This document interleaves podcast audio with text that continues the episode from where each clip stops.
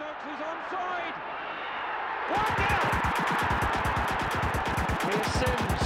It's a good serve this from Southampton. They could finish the job here. It's Shane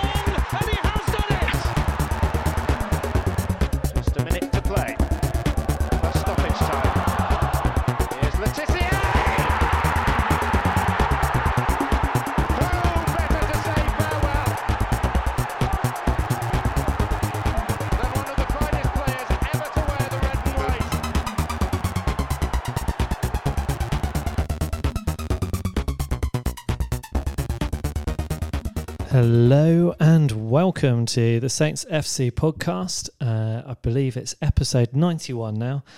I am John Bailey, and uh, this evening with me tonight I, I have Tom Parker. Tom, how how are you? Yeah, been been better Saints wise, haven't we, John? Yes, yes, we're going to get on to that, aren't we? Um, yeah, so uh, strap yourselves in because we decided not to do a podcast last week. Combination of teething babies, dreadful football, um, and we just never kind of quite got the opportunity to do it between those parental responsibilities. And um, you know, I'm sure if Saints had beaten Palace eight 0 we might have managed to kind of carve out the time, but didn't quite manage it. So, which means we've got three results to get through. Um, the loss to Palace, the loss to Brentford, and the loss to Spurs. So three big L's. Before we get on to that, Tom, um, lots of our listeners are fans of fancy Premier League football, and we have a Saints FC podcast Amigos League. So, and uh, I don't know where you're listening to this, listener, but you know, grab a pen, or probably best thing to do is actually just go to the Saints FC podcast at Twitter and you can find the league code. But if you're not on Twitter, here's the code for you. So the normal fancy Premier League football place, enter the league code number five RW0GA. So that's five RW0GA. And then you can join the uh, the Saints FC Amigos podcast league. And um, Tom, I think we've got, you know, you, you're not much of a fancy football player, are you? I- Well, I'm not because every every time I speak to people about it, it basically sounds like you're taking on a second job. Is it is it that bad? I mean, I'll, we'll actually do it if it's if it's doable. Yeah, I, I, I mean, there's many ways to play it. So I think some people do take it on as a second job, and- and actually, some people probably spend more time being a bit fastidious about, you know, their their second job here in terms of managing their fancy football team. Than they do probably about their real job. Um, but you know, I'm I'm I managed to do it, Tom. Um, we've got right. we've got Well- 120 something people in the in the podcast Amigos League. Um, I'm not quite in the top 10. I'm number 11th but that's that's not bad after two weeks. A, a girl in my team who reports into me uh, was telling me with glee earlier that she has Son and Kane in her fantasy team. Oh, this yeah. not good. You got annual review coming up in October. Yeah. It's not the sort of you know content that I want to hear. But uh, no. yeah, all right, John, you, you've convinced me. I'm in. Okay. Um, at the moment, a chap called Matthew Moody is winning, and his team name is Lord of the Ings. Yeah, like yeah. There's quite a few Lord of the Ings actually. Lots of kind of Ings-based puns. Um, Don't wreck it, Ralph. PK Blinders. Show me the money. Uh, what else? Another Lord of the Ings. This is Ingsland. Che Dream Believers, like that name. That is very good. Yeah, Yeah. Bed and Erect. very topical. Yeah. Oh, gosh, there's some other good ones here. Lallanas in pajamas. That's quite good. Yeah, that is good. Romeo and Juliet. Very yeah, I like it. Yeah. Um, It's, it's more entertaining than watching Saints at the moment. yeah, I, I, I think think you're you're probably right. Cool Run Ings, Stranger Ings, Wind Beneath My Ings. I think Ings is probably the uh, Jar Jar Winks. There we go. Anyway, right, that's that, that's the fun part of the podcast over. So if you want to join the Saints FC Podcast League um, on the fantasy football, it's five RW zero GA. And uh, we might even wrestle up a prize by the end of the season, and hopefully Tom can be persuaded to put his, his team in as well. Yeah, I will do. I'll do it. I'm off to the Isle of Wight this weekend, John. That'll give me the time to do it. So yeah, You're off to the Isle of Wight. Oh, yeah, holiday. We're meant to go to Portugal tomorrow. Cancelled. Going to the Isle of Wight instead. oh mate, it's just as hot, and the pastel donatas are not quite as good. But there we go. Um, right. So, Tom, should we deal with this in chronological order? Quick bit on Palace, quick bit on Brentford, and then pick up the pieces of the Spurs game. Yeah, it's all building towards that first game, so that makes sense. Yeah, yeah.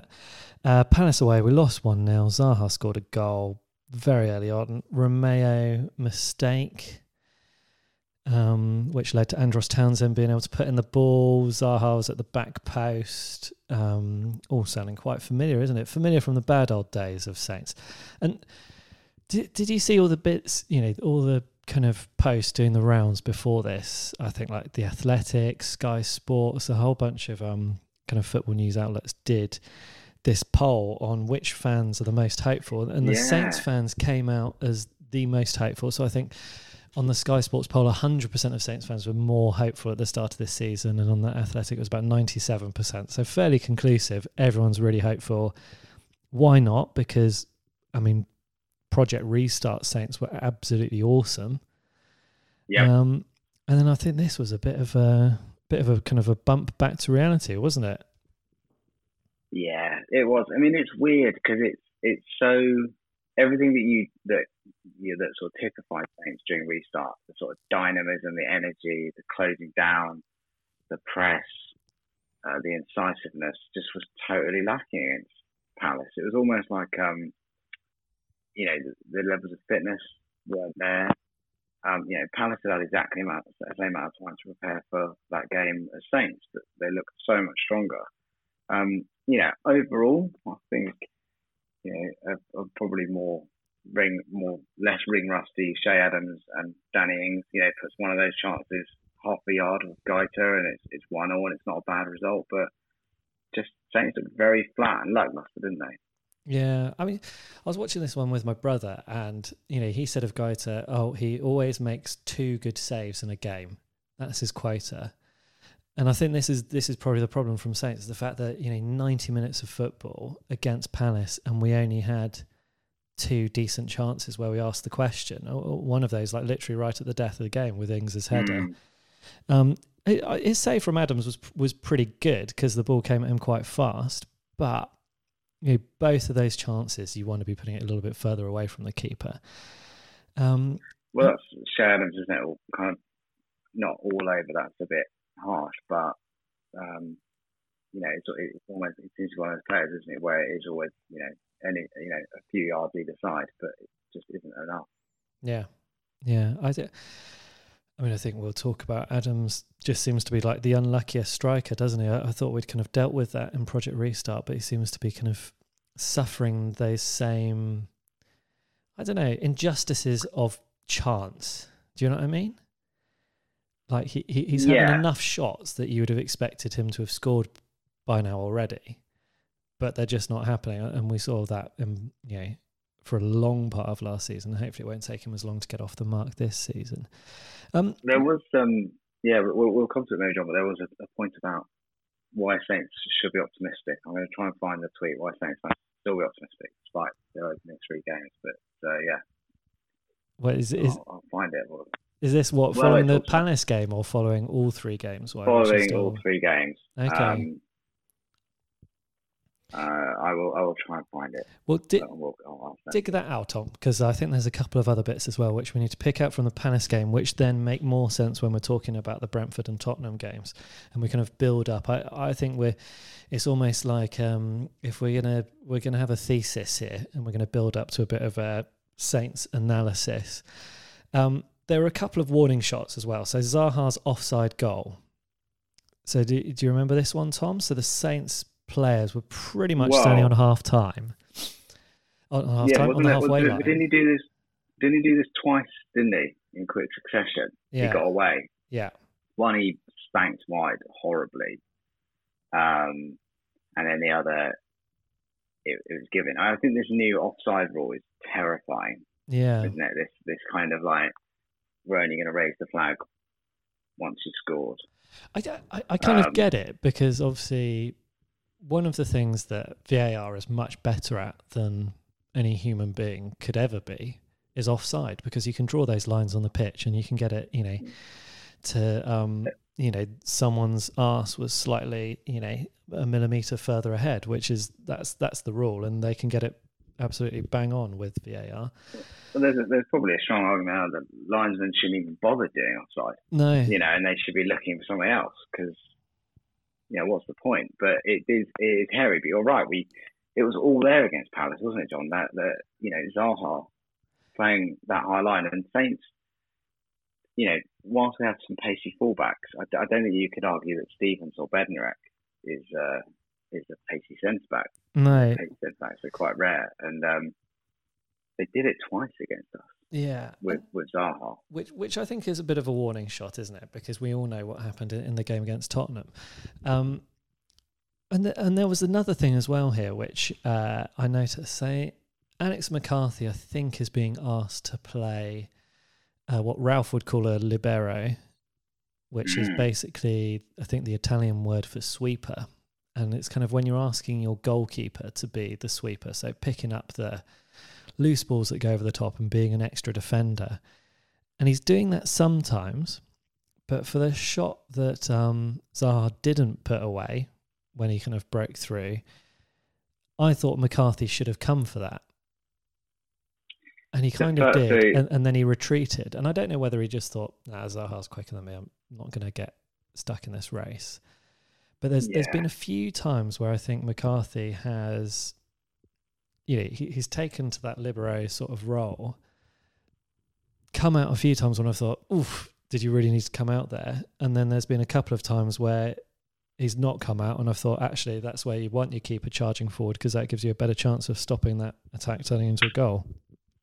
and against Tottenham, we'll come to Tottenham, but and for Son's first goal, I think he did a combination of the two, where Yeah. he came out and then panicked or whatever he did, and then, but because he'd come out, he then couldn't really set himself up for the save. I felt so. He almost, you know, you get the the worst of both worlds. Yeah, yeah. Okay, Um, well, but yeah, you're right. I mean, Zaha, you know, Zaha. I mean, that game should have ended three 0 Yeah, and it, I I think probably what is most disappointing about that, and you know we've talked about Saints opening day record before. I mean, people kind of like maybe pick on the last twenty odd years because you're looking at the Premier League. I mean, I think we've won three times in the in the Premier League era, but that Saints home record or that uh, win record from the first game of the season goes back to like the 1950s before we kind of actually had anything approaching a normal win rate. Um, so you know that happens, but then Palace away we're normally quite good at. We won their two 0 last season, so if there's going to be a time to break We've got we've got a pretty good record. I mean, even even I think Mark Hughes led us to victory yeah, Palace. yeah. I think I, I watched a um, rare Pellegrino win at Palace. I think. I think I was there for Palace when we looked like we'd signed. I've spoken about this before. The two best players in the world in Wesley Hoedt and Mario Lemina. Yeah, And we thought, oh my god, Ah. it's signed like Beckenbauer and you know Patrick Vieira, but turned out we hadn't. Um, yeah, so it's a you know it's a it's a it's a ground with good hunting, you know, Yeah. for the Saints, and so and also it was a game you probably look at and go, yeah, you know, that's a you know, it's- Palace ended last season terribly. Um, they made some smart signings, but you know, it was a game where you thought, you know, I'm not a gambling man, but you think, God, Saints could, Saints should get three points. Here. yeah.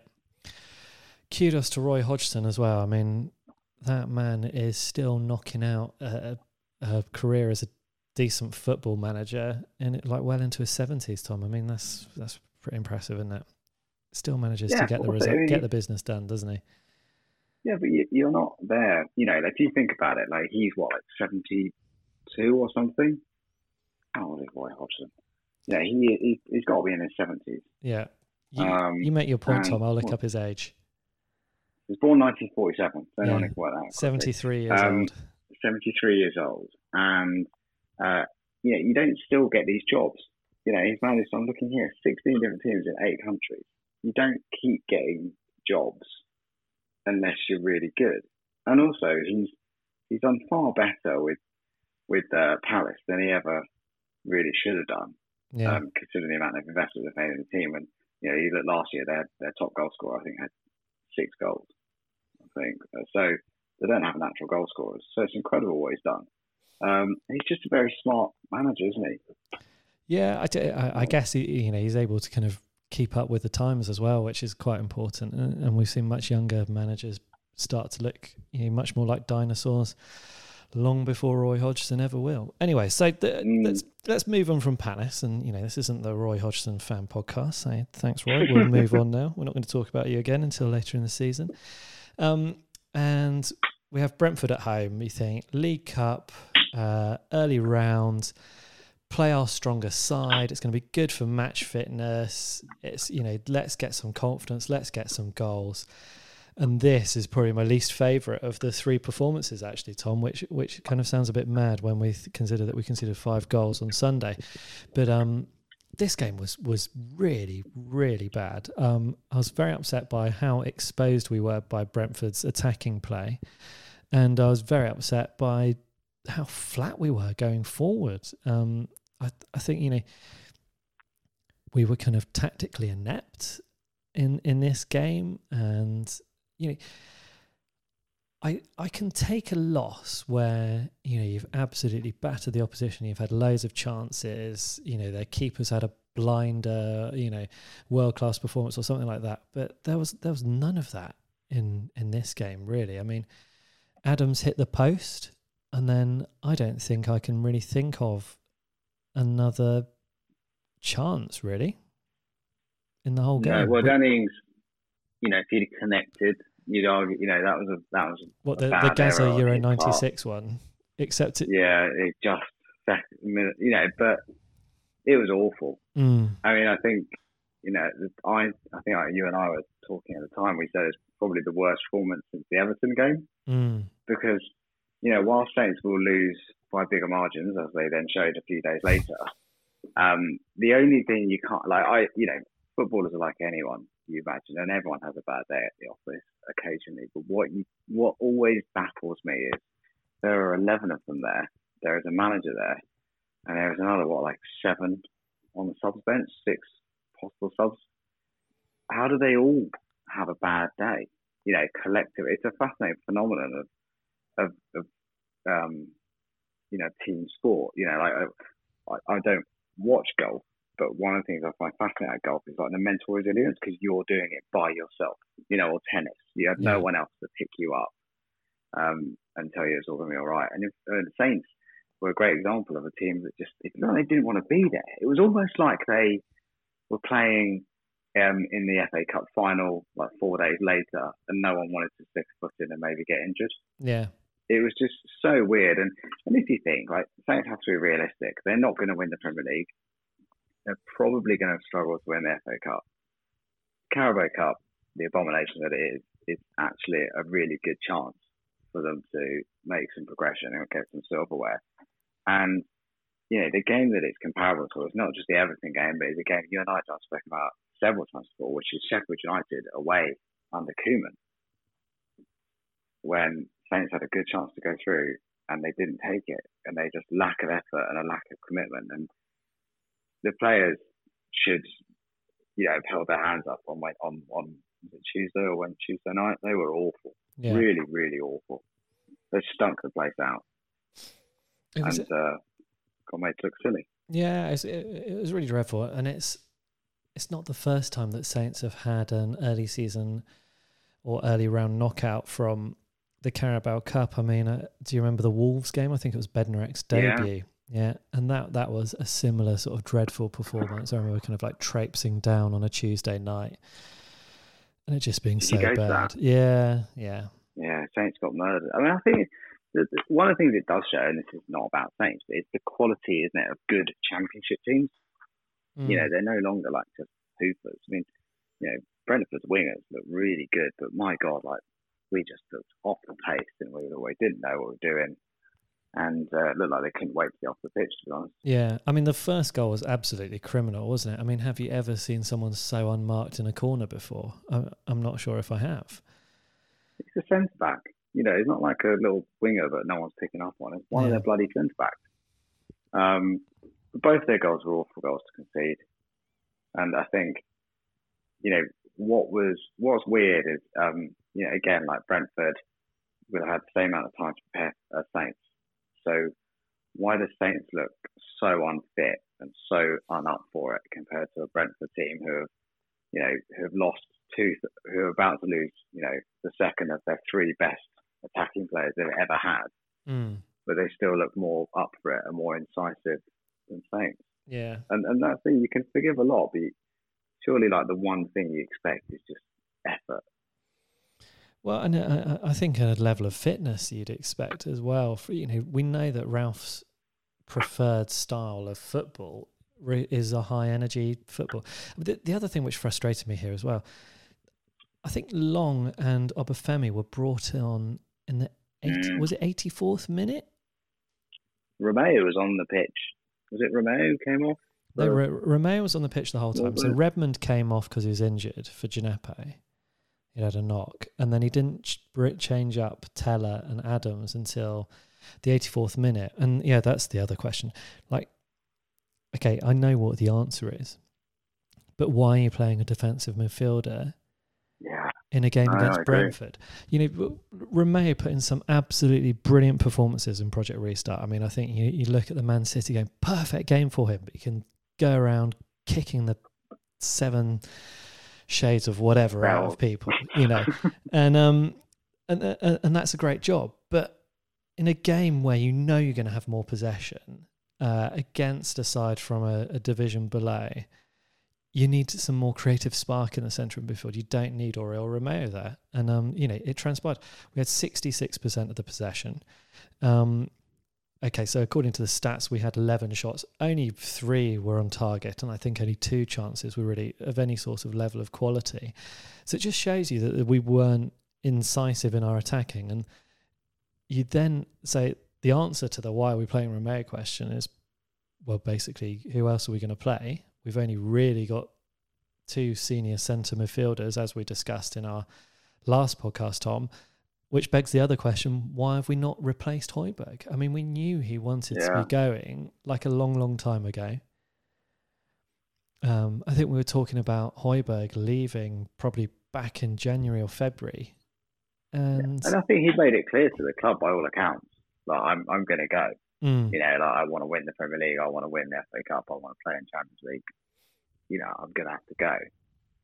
Um, and it's a you know, and their famous recruitment. Well, to be honest, for a number of years now, they've actually got it more wrong than they've got right. I mean, I was looking, you know, Djenepo for all his flashes of skill started 10 games last season. Mm. You know, I mean, that's just, that's not enough, you know, for a player that's one of your big summer signings. I mean, Adams started 12 games.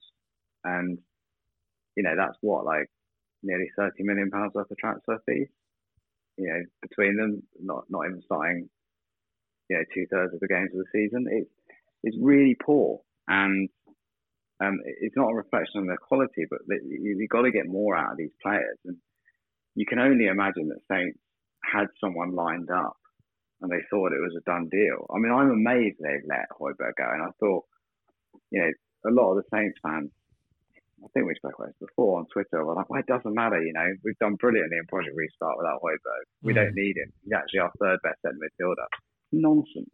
You know, you don't get to be 25 years old, 38 caps or whatever it is for Denmark, youngest player to play for Bayern Munich, highly rated by Guardiola. You know, you don't get to be that if you're not very good. And yeah, of course, he, you know, he blew hot and cold like they all do.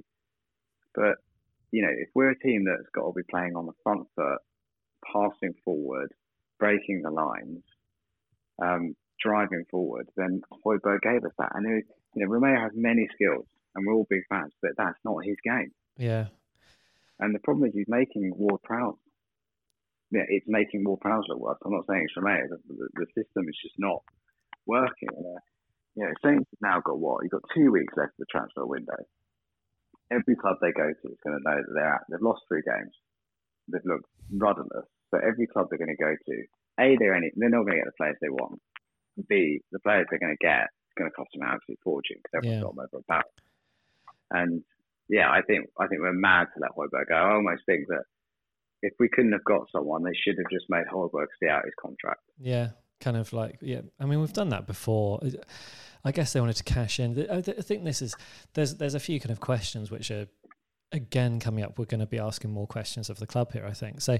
Um, the club want to make sure that they get some money for Højbjerg. They don't want him to run out of his contract and then have to sell him for nothing or get nothing because that doesn't fit with their business model, which is about player trading and which I don't necessarily think is a business model that works in the Premier League when you're competing with oligarchs and you know multi-billionaires who have their their clubs as their kind of like pet projects.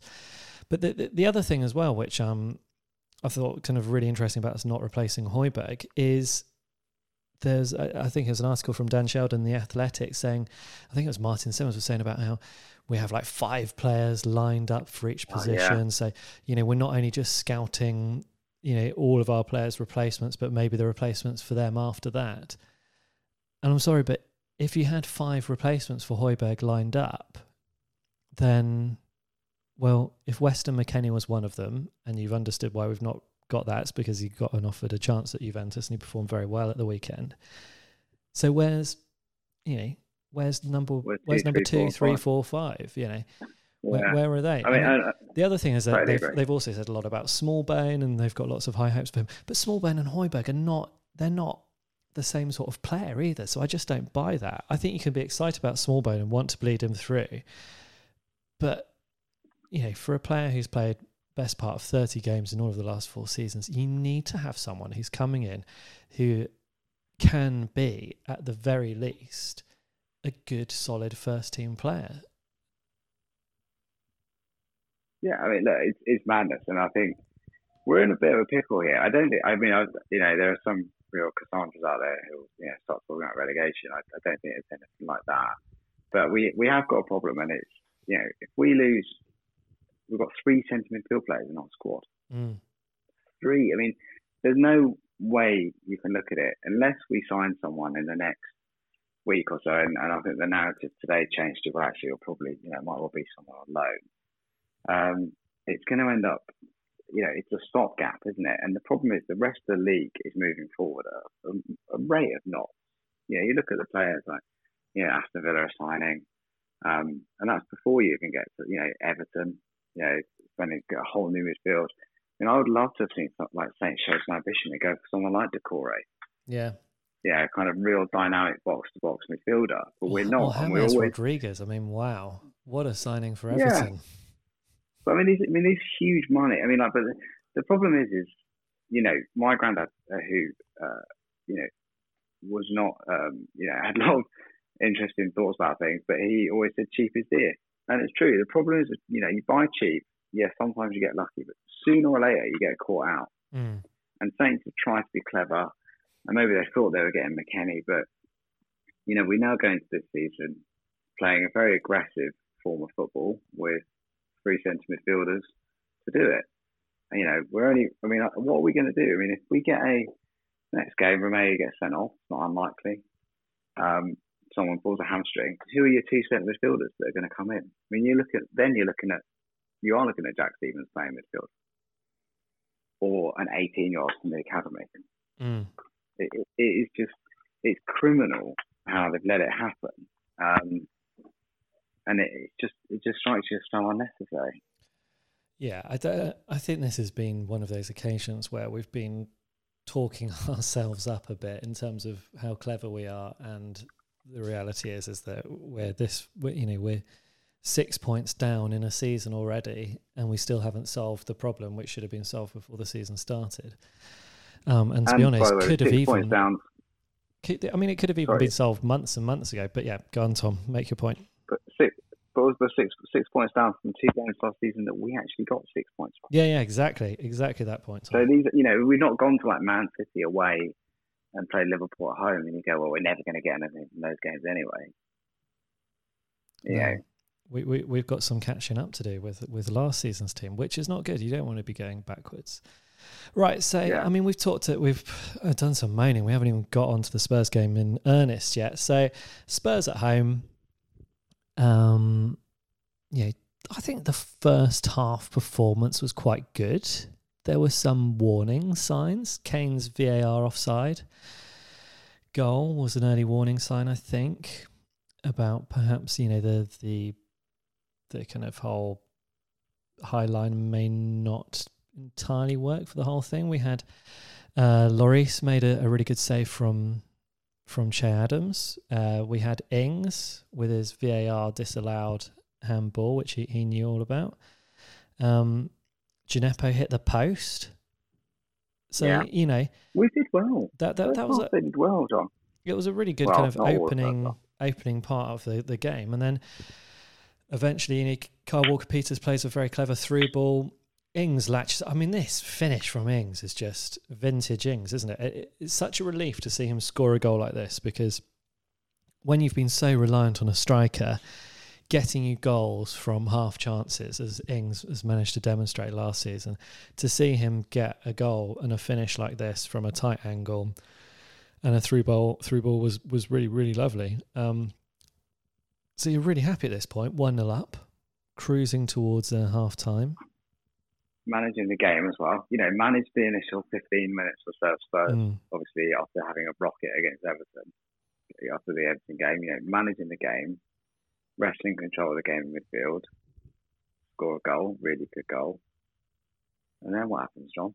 Well, then basically Son happens. Or is it does Son happen or does Harry Kane happen or just does both or does Well, both, Just isn't it? I mean, happen. also, there's a it's a good example of, and I said this to my also the Spurs supporting friend watching the game, and I said, you know, we've got it's all Saints is all well and good until you break the press, yeah and that's exactly what Ndombele did with a brilliant bit of skill. He just took out both centre midfield players, and that's it, isn't it? At that point, you know, that's and we're still and we're playing such a high line. And where are the Saints players at this point? Are they the defenders are well, they virtually on the halfway line? yeah. And I, I- I think this is the point that Ralph was trying to make in the post-match interview: is that your pressure's got to be better if you're playing a high defensive line. But I mean, I suppose this is the frustration of having Romeo in there: is that we're not even doing that pressing bit as well as we should be. Mm. Um, I mean, he got booked in after like four or five minutes, and that yeah, yeah, which which is not ideal, is it? If your midfield destroyer ends up on a yellow card that early on, and, and this was the one which I was talking about earlier, where I think kind of earlier in this game, McCarthy had come for a few things and made everyone go eek, and then he didn't come for this one, did he? Well, he started to. Yeah, He makes a weird diagonal run out, and, he, and then he obviously realizes he can't get there, and then he starts to move backwards. And when I watched, I couldn't work out how Son had scored because he almost like, well, there's no angle, is there? But then there's no angle if McCarthy has a set of arms. Mm. and in particular if McCarthy has a right arm, but McCarthy doesn't on this. Like he shoots, and it sort of just goes straight through where McCarthy's arm. You'd have thought, you know, why?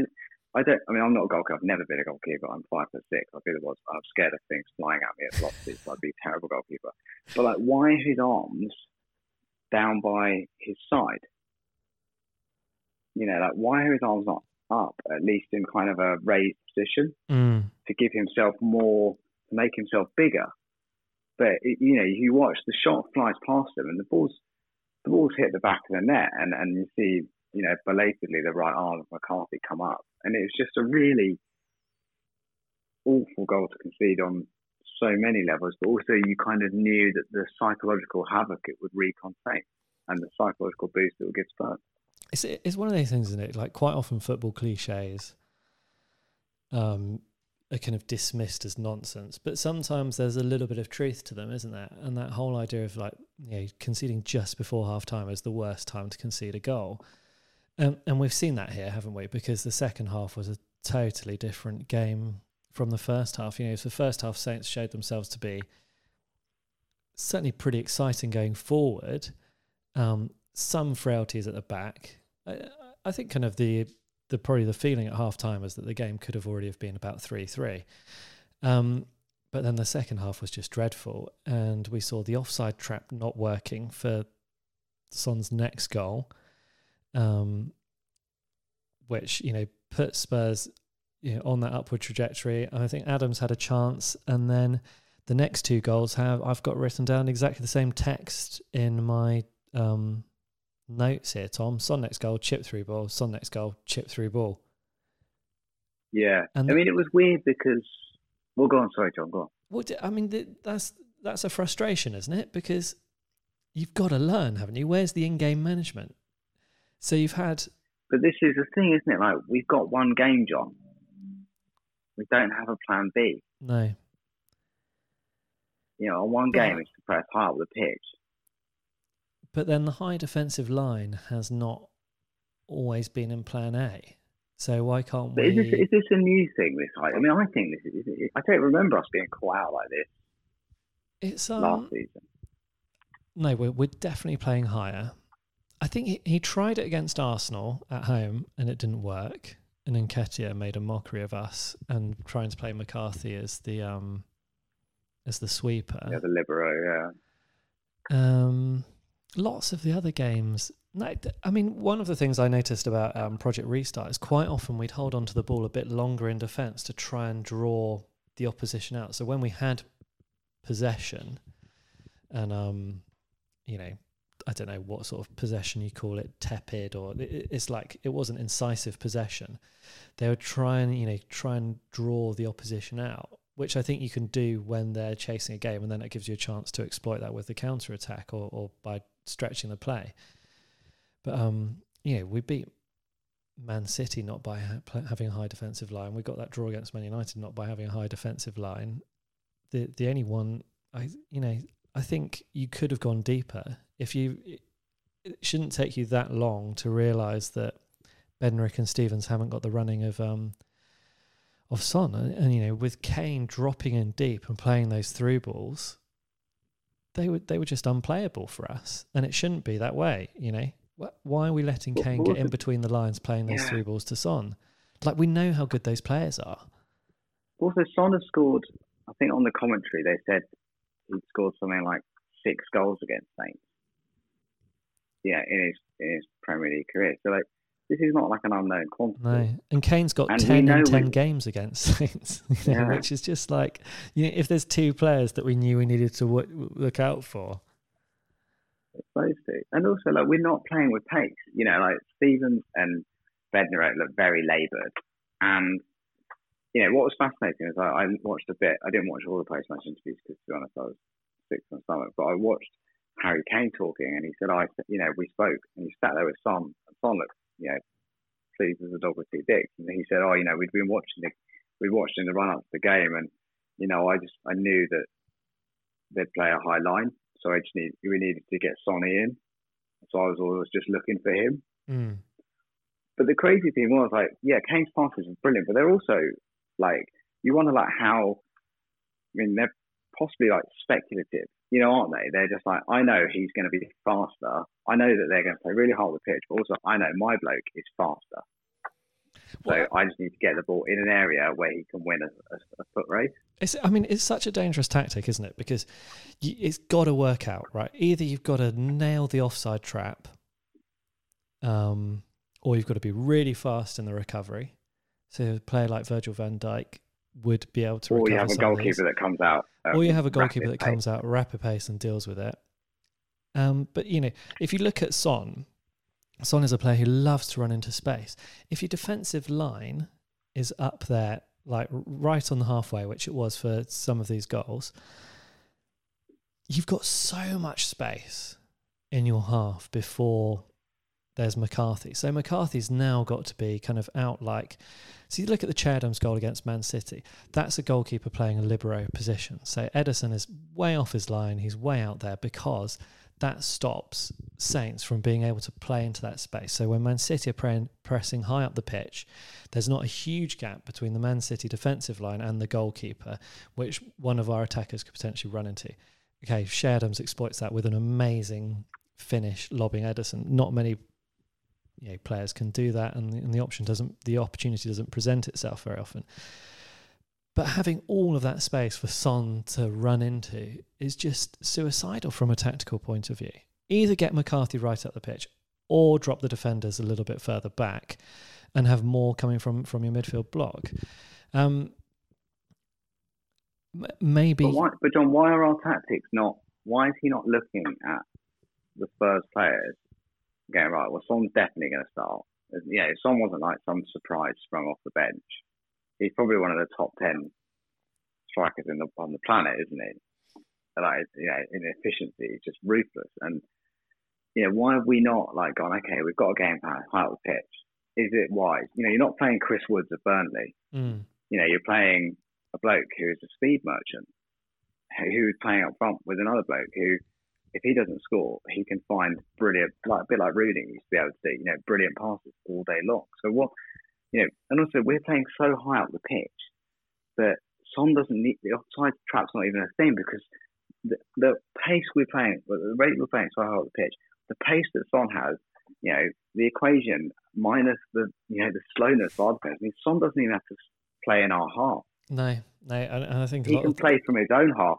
He was he was making with, runs you know, from his no own half. Yeah. Yeah, yeah. So like it just it just didn't work. And the the mad thing was like, you know, we got caught out at the end of the first half, but then we just didn't change, did we? We were like, um, you know, we were just like walking into the machine gun mm. every single time, and it it got so bad that you know I it remind. I mean, I've never actually watched the nine 0 um, but it from everything I've read, it reminded me of it. You know, where like Saints just trying to do the same thing and getting murdered every time. But uh, we had so many more excuses available to us in that in that game. I mean, I, I think this, you know, there's it's just yeah. Uh, there's again, you know, so many questions we have to ask of Ralph. Like everyone who listens to this podcast knows I, I like, uh, you know, I absolutely adore Ralph. I think he's the right manager for the team, but he needs to learn his lesson. Um, there needs to be a plan B. I, I picked out a quote from him uh, after his very first game, which was a 1 0 loss um, away to Cardiff. Cardiff. Yeah. And he was quoted as saying, We don't lose a match. We either win or we learn. And I just remember thinking, like, oh, what a guy! That you know, that sounds like my kind of manager. Say, you know, we're not going to get down in the dumps when we lose. We're going to learn why we lost and work out how we eradicate that. But I, d- I don't know. Can we ask the question: Is Ralph actually heeding to that? Is he learning from his mistakes? Like nobody's infallible. I'm not asking him to be infallible, but I'm asking him to be more pragmatic. You know, the yeah, but uh, and may, but maybe, maybe he doesn't. may, maybe he doesn't do that. Tom. Maybe like it's Ralph ball and it's you know it's my way Well, or the no highway, yeah. and you know I know that we'll win X number of games if we play this particular way, and sometimes we'll get found out, but most of the time it will work, and we'll end up you know with good mid-table position or something. But you know what?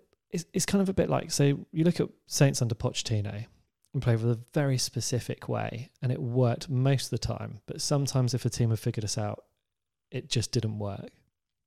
And then Mm. Ronald Koeman came in, and he utilised some of Pochettino's tactics, but he was more pragmatic. So he changed the tactics based on who we were playing. Didn't And always work, but yeah, and the personnel. But we ended up with a higher position and more points under Ronald Koeman than we did under Pochettino. And yet you might argue that you know, well, Pochettino definitely has a stronger management philosophy, you know, to use the to coin the phrase. But have we got? Does Ralph need to learn to be more pragmatic? Yeah, if if we Yeah, if but we I- put I that question to him, sorry, Tom.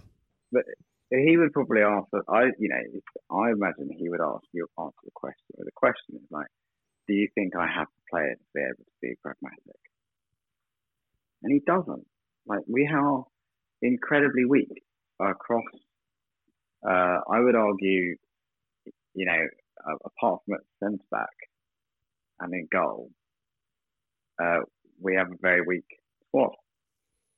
You know, we have a we have one striker who can rely on score goals, three strikers, you know, one in Che Adams who might score you a goal. I would I don't think you can rely on Obafemi Long to get you goals. Um, we have a misfiring Redmond. We have a wildly, you know, a wildly inconsistent Djenepo. Same with Boufal. Um, Stuart Armstrong actually is probably super consistent, but then if he's not playing, there's no backup. You know, you'd argue that's really ready to go. We have three centre midfielders as we've discussed. You know, the the club has to back uh, Ralph with the players, and they've not done that. You know, by allowing Højbjerg to go and not bringing in a quality replacement, they have made his life very, very difficult. Um, Now, one counter argument you could argue with the high line is that we have signed the player play the high line. We've just not seen him yet. And maybe we'll see him on Saturday. You know, maybe this is the Van Dijk, the, the sort of cultured, pacey, don't worry, you know, everyone don't panic centre back in Salisu. Maybe we've got him, but like, but we don't have him on that pitch now.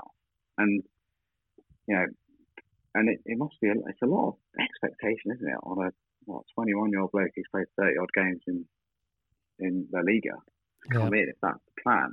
But I mean, yeah, he, I, we've said for a while that we lack a plan B, and particularly in games where we have the possession.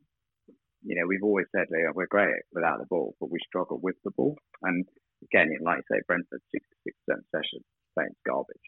Um, you know, I, I, I've not I don't see the numbers, but I, I bet we weren't that far off having equal possession to Tottenham. But part of it as well is, is it comes down to ruthlessness, John, doesn't it? And it comes down to, you know, Son is one of the best strikers in the world, and Son, when he leaves Spurs, will probably go to what Juventus, Real Madrid, Barcelona, like that kind of caliber of of team, um, Atletico Madrid, somewhere like that.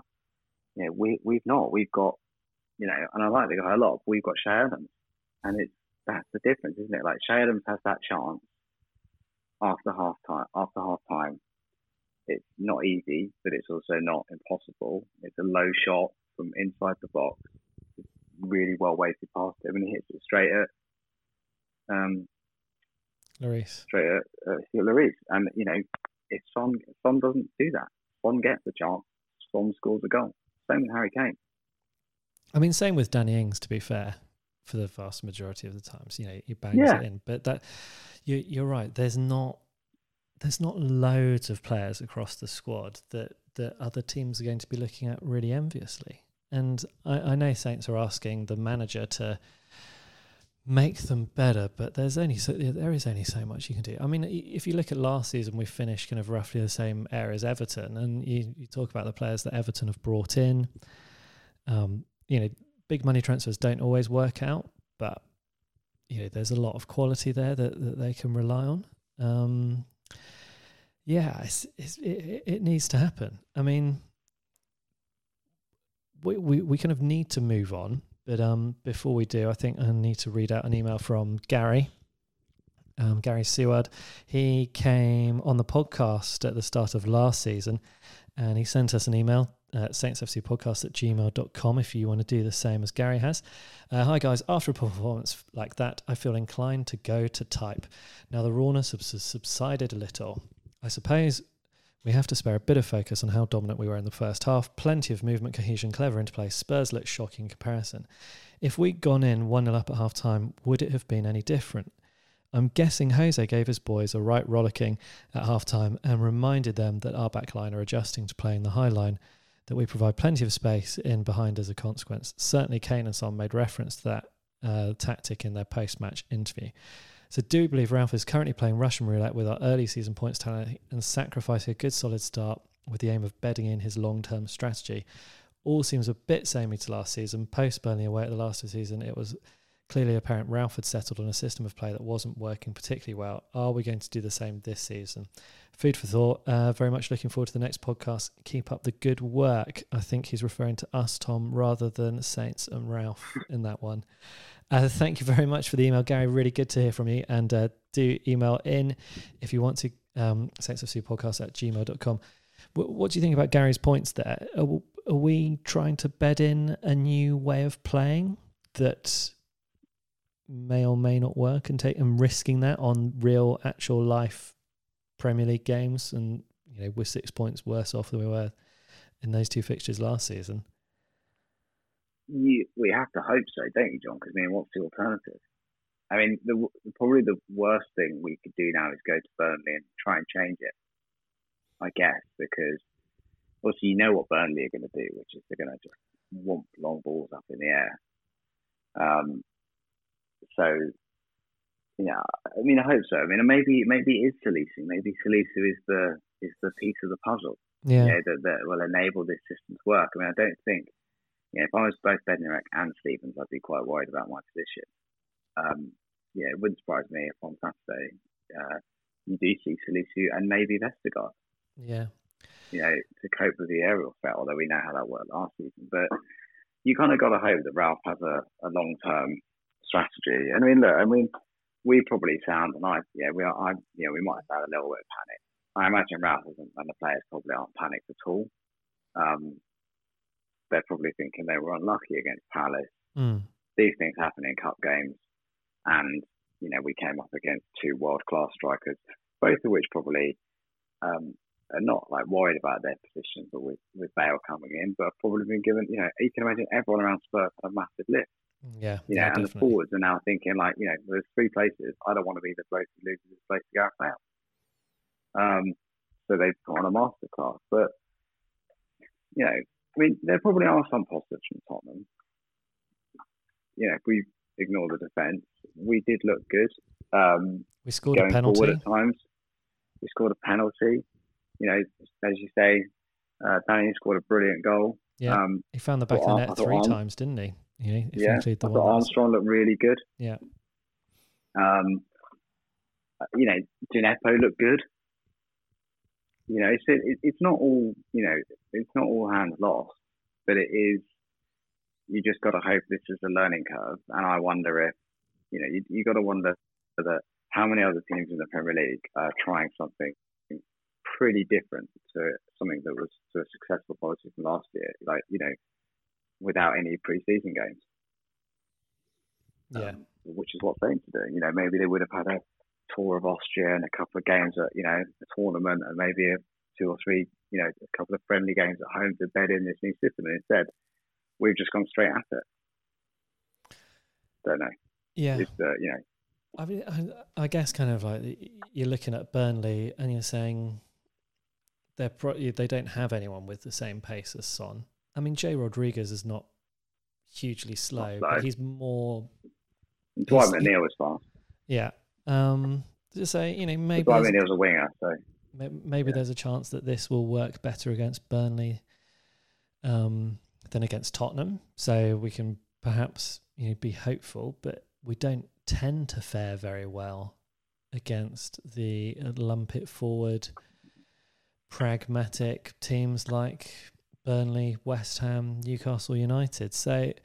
I mean, but if you think we've lost six points to where we were last season, in the fact that we've lost to Tottenham at home and Palace away, where we picked up wins um, last time round, well, then Burnley is a place that we definitely lost at last season. So here's a chance to kind of take that deficit down to minus three rather than minus six. Yeah, but I guess as well. I mean, one way.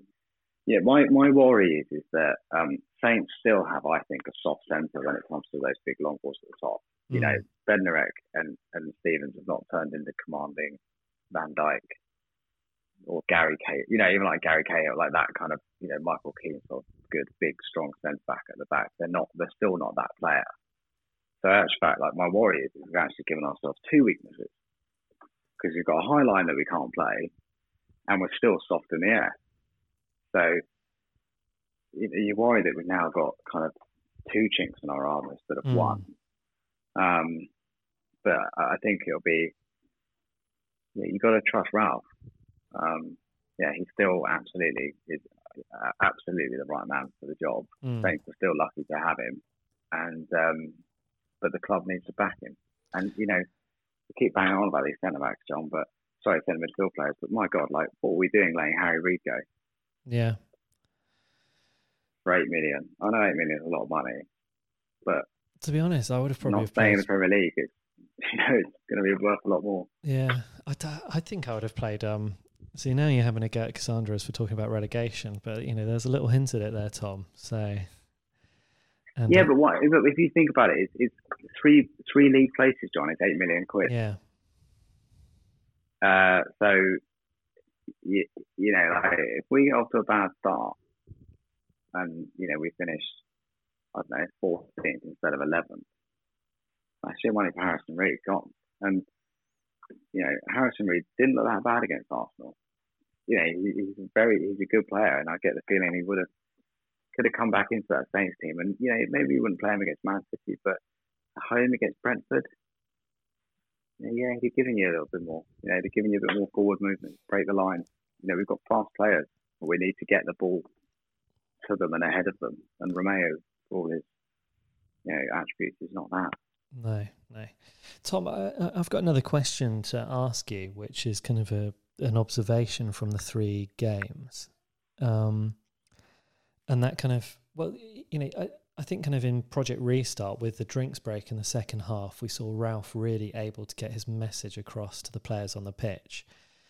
Um, James Ward-Prowse I thought was fantastic during Project Restart as well.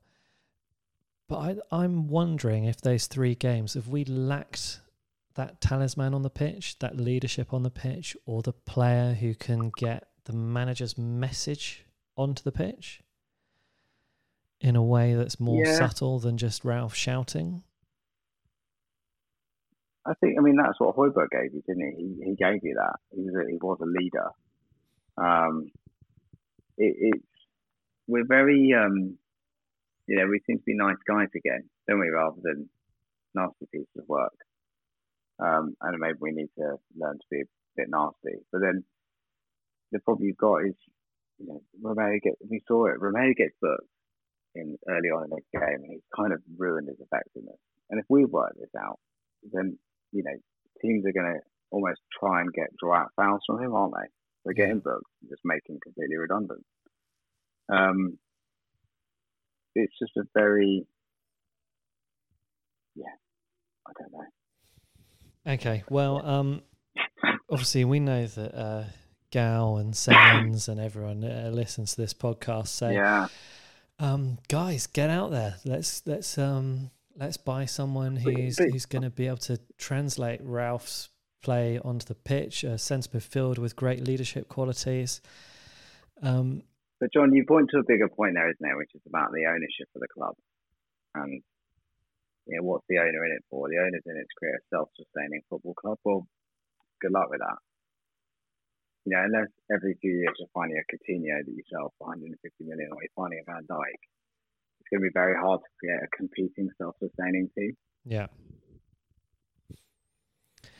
it's it, it's a um, business model which I think is probably destined not to work in the long run.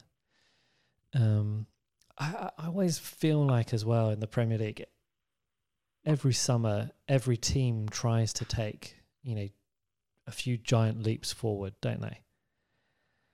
Um, and quite often, Saints, I think, especially you know when we finish well, we just don't try to improve in the same way that other teams seem to try to improve to to strive to get better players. And and, and you know we were so much lauded for our transfer dealings. Like you know you look at that summer when Koeman joined us and we sold half the first team squad.